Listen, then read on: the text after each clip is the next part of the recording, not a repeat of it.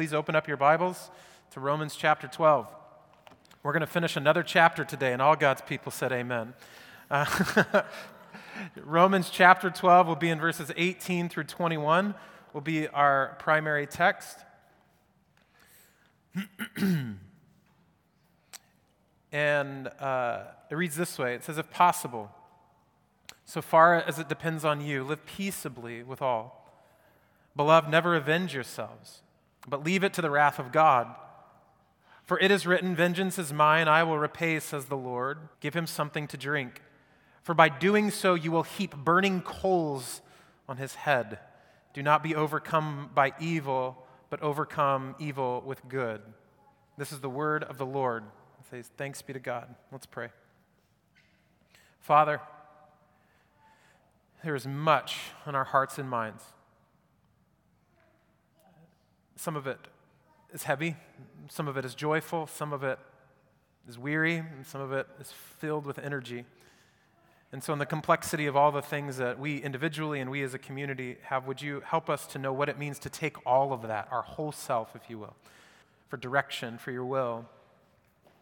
And even in ways we don't even know to ask the right questions, would you uh, direct and guide us? You're, you're so faithful and so good to not simply answer the questions we may have in a particular moment, but you even give us better and new questions to ask so that we can see the fullness of your character and your will. And so we ask that you would shape us, that you would um, forgive us, that you would re- remake us more and more into your image as we open up your word today. For your glory, our good, we ask in Jesus' name. Amen. So, Paul has been writing, the Apostle Paul, this first century letter uh, to a collection of Roman Christians. And from a practical standpoint, he's writing to garner support. He wants to go to Spain, and pretty soon he is saying, I'm going to come through Rome. I'd like for you to set aside some resources and know that this is what's going on. I'd love for you to help me. Uh, but from a theological perspective, he's been instructing the Christian church there the nature of God and the nature of salvation. Specifically, I think he's been delivering this idea that you've been justified by love. It's, a, it's apart from works. It's apart from your own effort, right? And he's talked a lot in particular how that's hitting different groups of people in the church, how it's going to hit those Jewish folks who probably grew up in religious faith, the God of the Bible, and this may have been completely a shift in the way that they were thinking. It was also, he was also very mindful of Gentiles who grew up perhaps without that kind of religious background, maybe a completely different spiritual experience or no spiritual spirit experience at all. And he's helping them to even learn how to, how, how to live together. And that particular idea about how to live together, this sort of Christian conduct or behavior, becomes his focus when he shifts into chapter 12. Because chapter 1 through 11, he's really focused on their thinking, their orthodoxy, and now he moves to what's called orthopraxy, or how then shall we live, in chapter 12. He starts teaching them in particular, as we've looked at the past few weeks, about how to respond to evil. How to respond to evil. See, along with our spiritual forebears, Paul, Paul's original readership, we're invited to bless those who hurt us and to refrain, he says, from repaying evil for evil. And today we're given a vision for how this gospel response, the way we respond to evil, even shapes us and it shapes the world around us. And you'll notice, I think, through our, our time today, that the invitation is pretty simple and yet really, really hard. The invitation is to peace to live. Each time you add a word or a phrase to it, it gets more complicated. To live peaceably with all. And as usual, Paul is building on the teachings of Jesus, who instructed his earliest followers to be what? Peacemakers. So those who have been entrusted with peace are meant to be those who go out into a broken and chaotic and unjust world and seek the peace, the good, the shalom, the wholeness of the people around them. That's what I'd like to talk about today. I want to talk about the nature of peace and how it reshapes our world. What is peace and how does it reshape our world? And so, following, I think, the flow of Paul's thinking here in Romans 12, 18 through 21, here's how we'll organize our time. We'll look at the call to peace, then we'll look at the foundation of peace, and lastly, the power of peace. So, the call of peace, the foundation of peace, and then the power of peace. So, look again at verse 18 with me. He says, If possible, if possible, so far as it depends on you, live peaceably with all. So, the controlling command in this statement that Paul has here in verse 18 is to live peaceably. It's this ongoing cultivation. In other words, it's not a one time act. Wouldn't you love if most of the commands in Scripture were just a one time act? You get it done once, you're good. Rather, Paul is communicating this lifestyle, this holistic approach to cultivating relationships, a habit, even a center of our own heart to live at peace with everybody. But what's that even look like? It's a nice thought. Uh, Lutheran theologian Gerhard Ledecky wrote an important collection of essays back in the day, and it's called The, the Christian Understanding of Peace. Um, it's written in German, so I didn't read it, but I, I, read the cliff notes that were translated into English, so that was helpful. Uh, he wrote from East Germany before the fall of the Berlin Wall. And, and so he's writing with this perspective that may be very different from any of ours, which is one, he's writing from a perspective that everywhere he looks, he cannot find peace. He's looking at his context, he's looking at his government and politics, he's looking perhaps even in his church and unable to find peace. There's a lot of brutality and pain and injustice and war. Essentially, then he explains that peace should not be defined positively or negatively. What's that mean?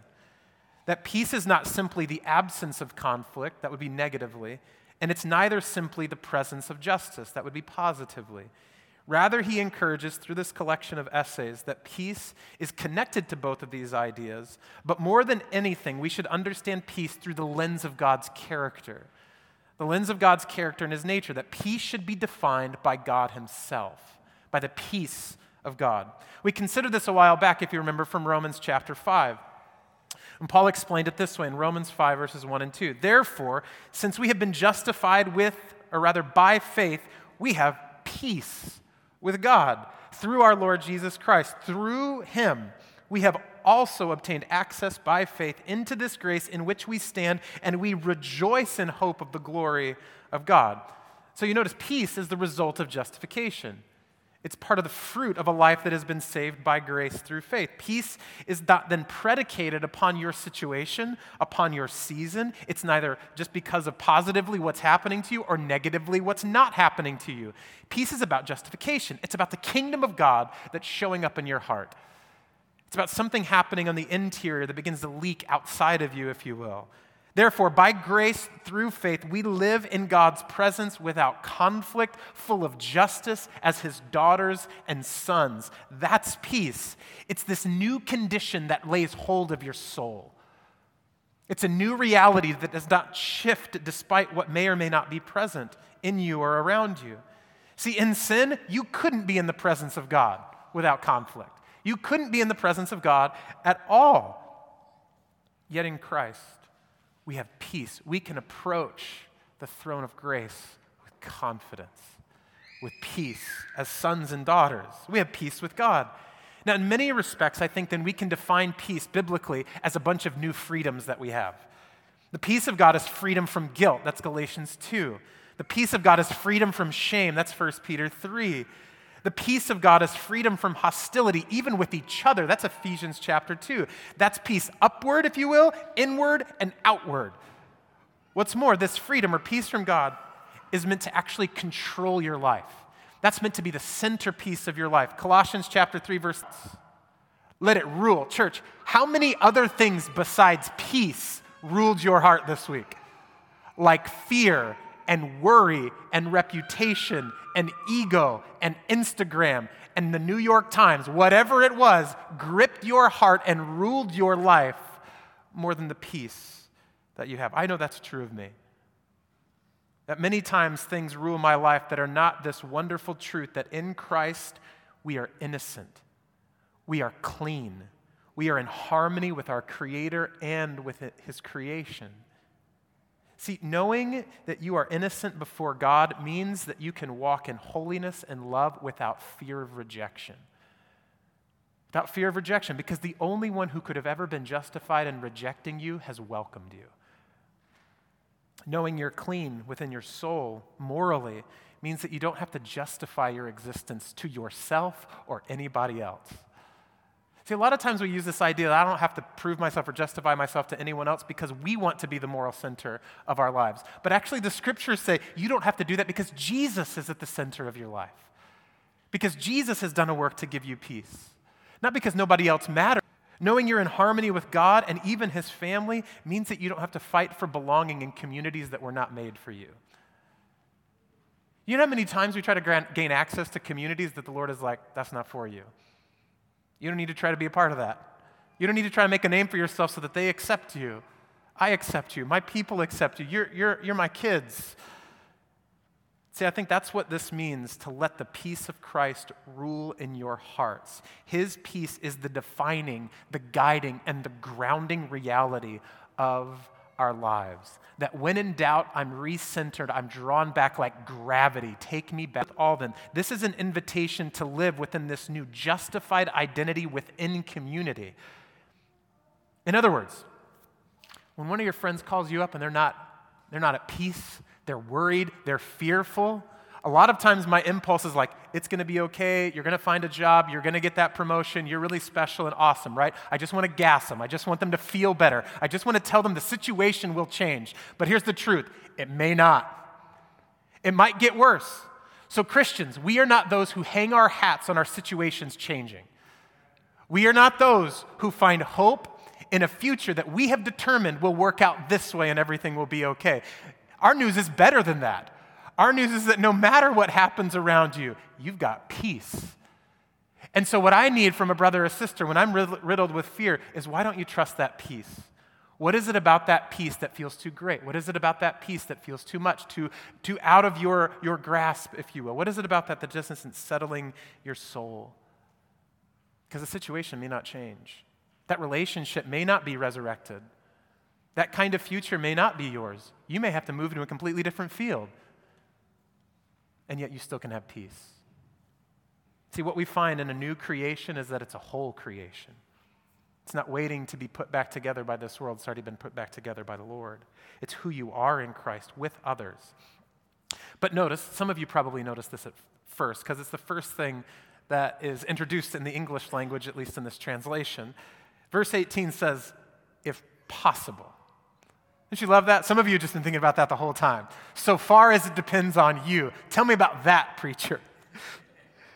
See, isn't it true that sometimes peace outside of me is not possible? Peace outside of me or outwardly is not possible, but peace inwardly is never going to change because of your standing before God. So, this is why we focus on that first. Those two things are not the same. This is what I need a counselor, a loving wife, a good group, and a whole church community to remind me about. The peace out there is not the same ways be reflective in the world around me.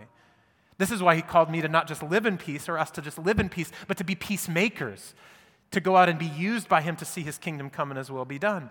See, sometimes for no reason of our own, external peace just isn't dependent on you.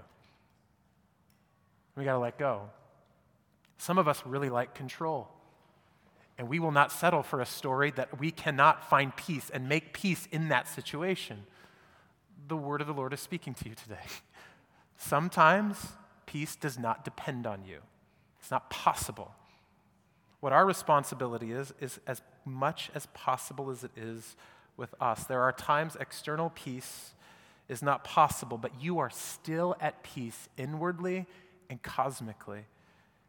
There are times when peace does not depend on you, but you are still at peace. The call to peace is to never distrust who God is within your life, even if you look around and you just go, Lord, where are you? There's a steadiness, there's a dependability, there's an unflappability that is about the Christian. The call of peace then is to rest in God even when peace does not seem possible around us. This is what the Bible calls shalom wholeness. Shalom is our calling. Paul then moves on to, from the call of peace to the foundation of peace. Essentially, he's asking the question what do we do then? What do we do then if I know I've got peace inwardly, which sounds like a wonderful Sunday school moment, right? I've got peace inwardly, but not outwardly. What do I do about that? Because it doesn't feel great to navigate a life like that. That I just have to go around everywhere, I'm walking in and out of chaos all the time, and just go, I'm okay, everything's fine, I'm at peace within myself, right? The Lord is sovereign. So, what do we do when conflict is present? When justice is not present? How do we maintain inward peace and even become peacemakers, if you will, externally? Notice how he continues. Look at verse 19. Beloved, Never avenge yourselves, but leave it to the wrath of God. This is probably not what you wanted to hear. For, look what it says it is written, Vengeance is mine, I will repay, says the Lord.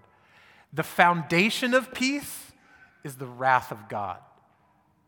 Now, that might seem a bit odd to say.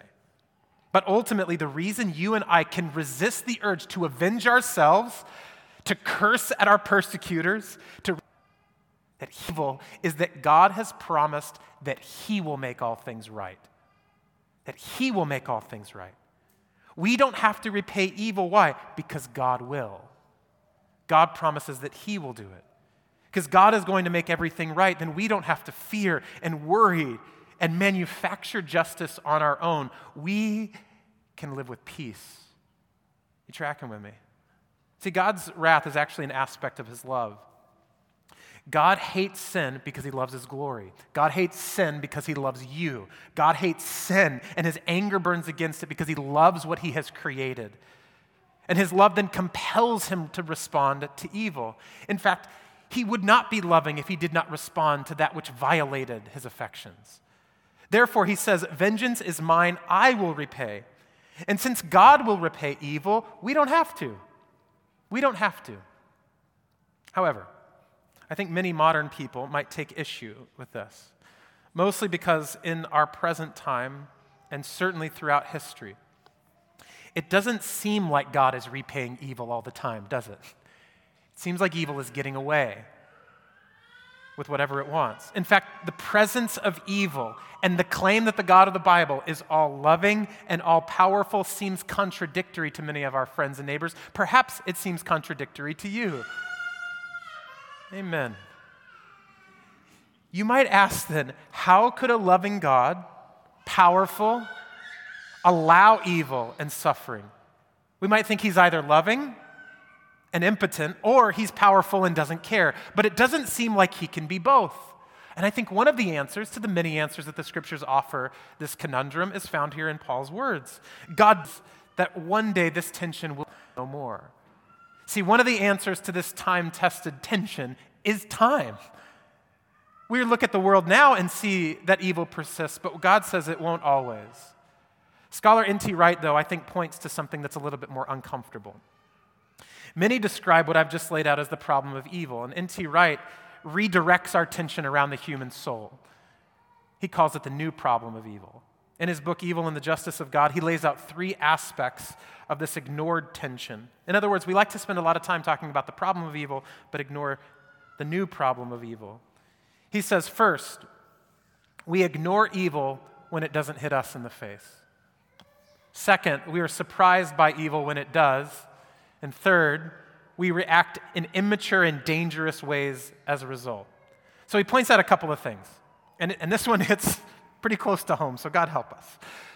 There is this moral apathy which is innate in all of us.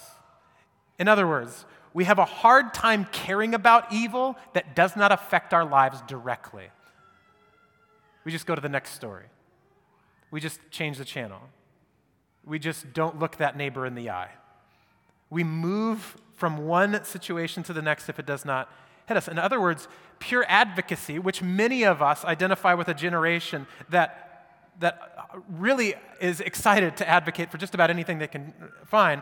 But ultimately, advocacy is much more scarce than we'd like to admit. Pure advocacy, purely anger or, or a desire to see change for someone else's good. See, there's this biased expectation that's natural. We expect good to happen to us. We're shocked when bad things happen because only good things should happen to us, right? See, we don't really have a problem with evil. We have a problem with evil when it shows up at my house. I don't really have a problem with suffering. I have a problem when I suffer. Why? Because I'm good. And I shouldn't have to endure all of this, right? I mean, that's what really gets down to the moral center for me. I may say something that is reported about in the news, but as soon as it doesn't hit my, I move on. In other words, as a culture, I think we're used to living with a false sense of peace based upon our perceived specialness. We have a false sense of peace. Let's keep, let's keep pushing. We, we think we have peace, but I think what we really have is privilege. Is privilege. And privilege can be lost. So we deal in fear and violence and bitterness when someone threatens our privilege. That's when we get upset. When evil uh, does strike us, we respond in, you know, N.T. Wright says, some pretty immature and unhealthy ways. We get offended, we get defensive, we seek vengeance without God, we even question God, not because we don't have peace, but because our privilege is threatened. You picking up on the difference? See, privilege is threatened by evil, but peace is not. Peace is not. Well, how do we excavate that? How that shaky foundation that I think is so easy for me, I know to trust more in privilege than to trust in peace. Shalom, as we've mentioned, is God's peace, it's wholeness. And The apostle demonstrated this in his letter to the Ephesian church. Here, by the blood of Christ, for he himself is our peace, who has made us one and has broken down in his flesh the dividing wall of hostility by abolishing the law and the commandments expressed in the ordinances that he might create in himself one new man in place of the two, so making peace and might reconcile us both to God in one body through the cross, thereby killing hostility. Writer Kelly Edmiston uh, explains that shalom means that something is complete or it lacks nothing. She went on to say elsewhere that peace or shalom is a reality that exists as complex parts come to fit together. That's what Paul is saying in Ephesians. Complex parts are being fit together through Christ so that his church, his people, his world lacks nothing. That's the vision of shalom. That's wholeness. You see, what Paul is writing about is, is to a people who are fractured. This, this is what privilege does not, does not highlight in us, it ignores it. He, he was writing to persons who were disconnected from God, dysfunctional within themselves, and divided from one another. He was addressing a problem which privilege then only can mask and only ignores. Now I realize for some of us, just hearing that word sparks all kinds of thoughts in our hearts and minds. Feels weighty. But I think privilege is easy enough to determine because I, I, think we may just say, well, I'm not privileged. I just respond to that. I don't like that word. It's used in these conversations, and I don't want to. Well, let's just test it out. Let's test it out. Let's see. I think one way to determine our degree of privilege is by counting the number of problems you can ignore. Think about that. One of the tests of privilege is to count and to understand the number of problems that you can afford to ignore. You don't have to pay attention to because it doesn't affect you. If you can afford to ignore, for instance, the property tax increase in this part of the neighborhood, if you've been able to ignore that for a number of years, there's privilege there. Tyre Nichols, this past week and other black bodies that have been abused and murdered and killed at the hands of law enforcement, that's privilege. I've realized something. I can ignore almost every national and state legislation. I don't really care what laws are passed because it almost never affects me. Like, it's, I can ignore when the Supreme Court goes in session because I'm like, it's probably not going to change my everyday. It probably won't change my paycheck. It probably won't change my, my kid's trajectory. It probably won't change my marriage. It probably won't change anything. That's privilege. That's privilege. Now, I highlight all of this not to shame anybody, not to say, therefore, how bad you are for privilege. It's to acknowledge those things and to discard privilege so you can have peace. All of those things give you the veneer of peace, and none of them are really peace. That's not peace. See, privilege is about what you can ignore, but peace is not measured by what you ignore. Peace is measured by what you can endure. Are you with me?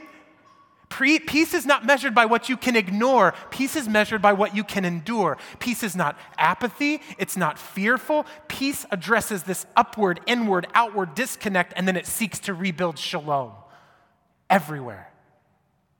See, one of the wonderful things, and I think it should be a joy, every time someone points out privilege to us, we should say, Thank you, because that's another place where the peace of God can take over. Thank you. Show me everywhere, God, where, where privilege exists in my heart, in our church, in my family, so that we can replace it with the real thing peace. That's justification. Can endure all the way into glory. That's the kingdom. That's shalom. It's not that you and I are a privileged few who get to be called the church. Rather, it's that you are the beneficiary of peace that has made you whole, and now you are peacemaker in the world.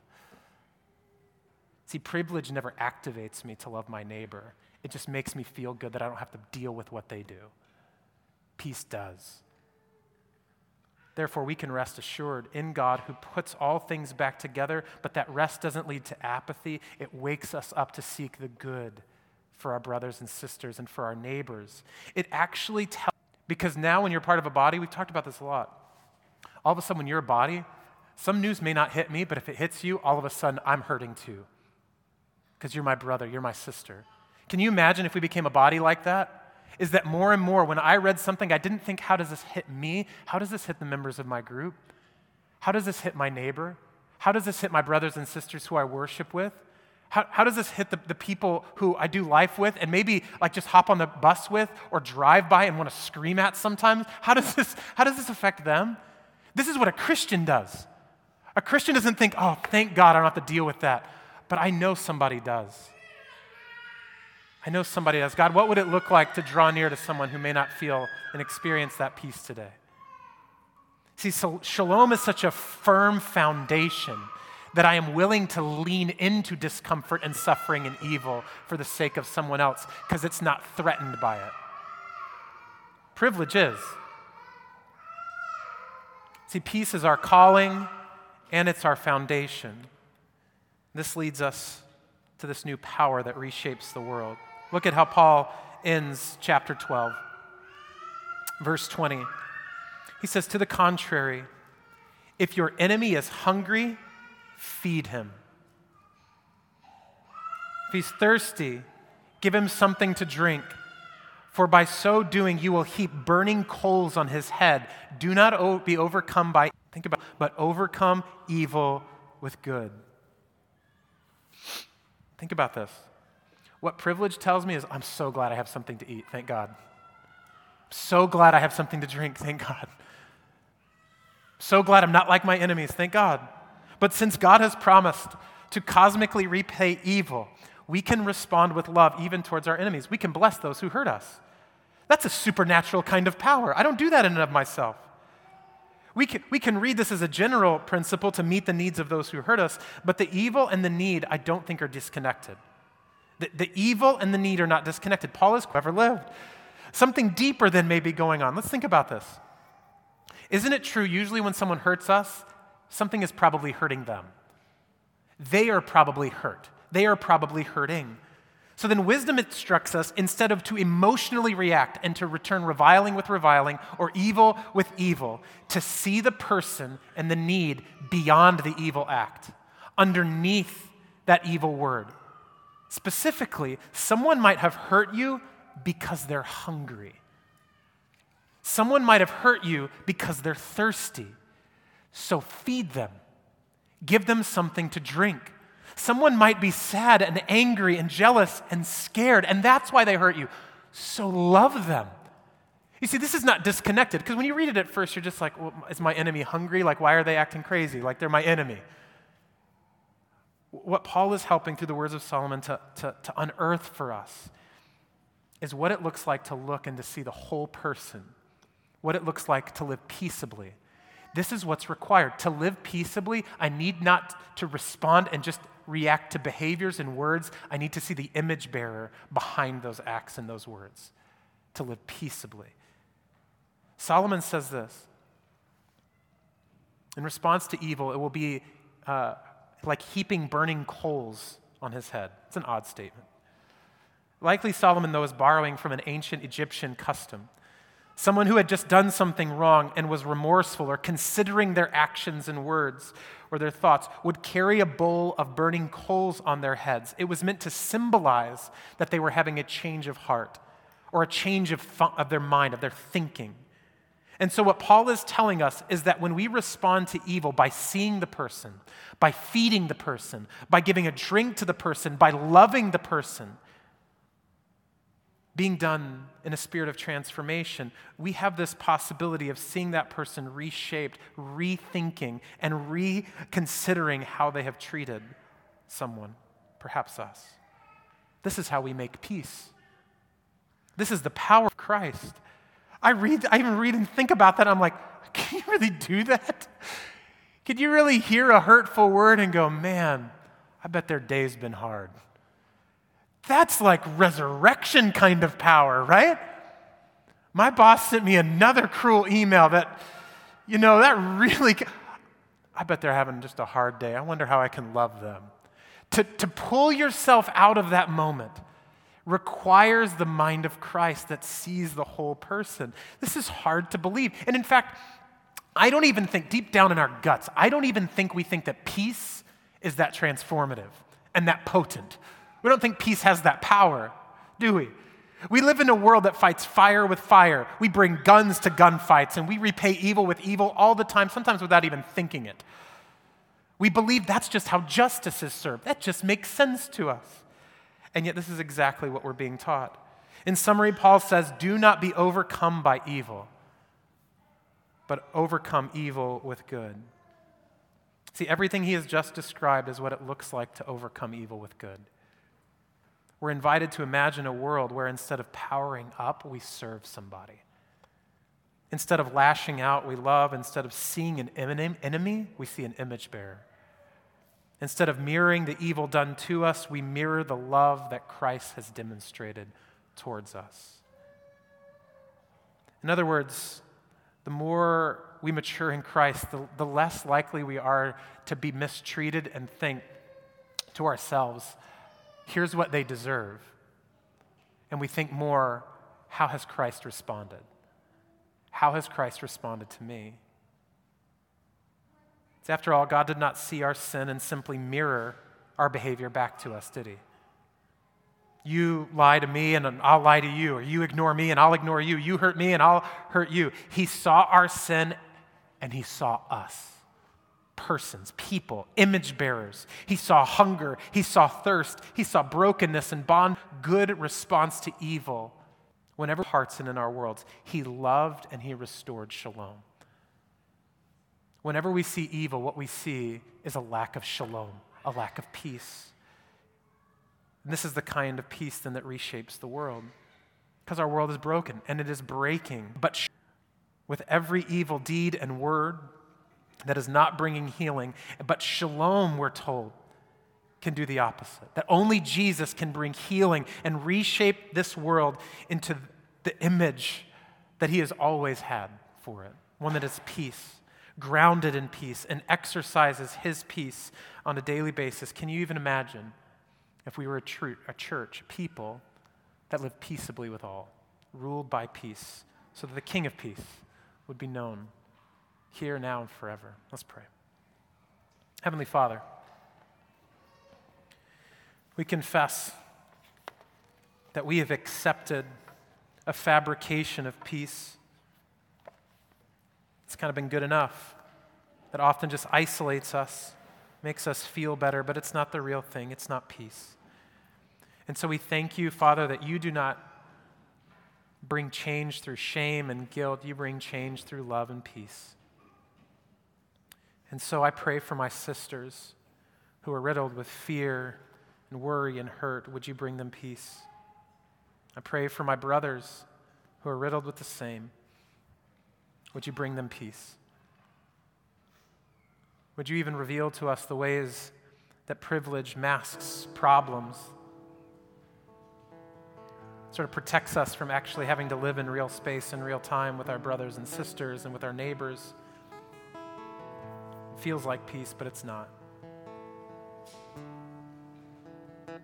Would we long for something that's more enduring, more potent, more powerful, more beautiful, more hopeful?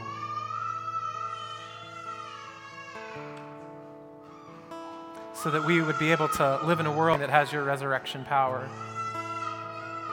We thank you that you promised to do that because your son lived perfectly. He died sacrificially, was buried literally, and rose victoriously and ascended authoritative where he rules and reigns to this very second. And so we ask that you would bring your peace. In Jesus' name, amen.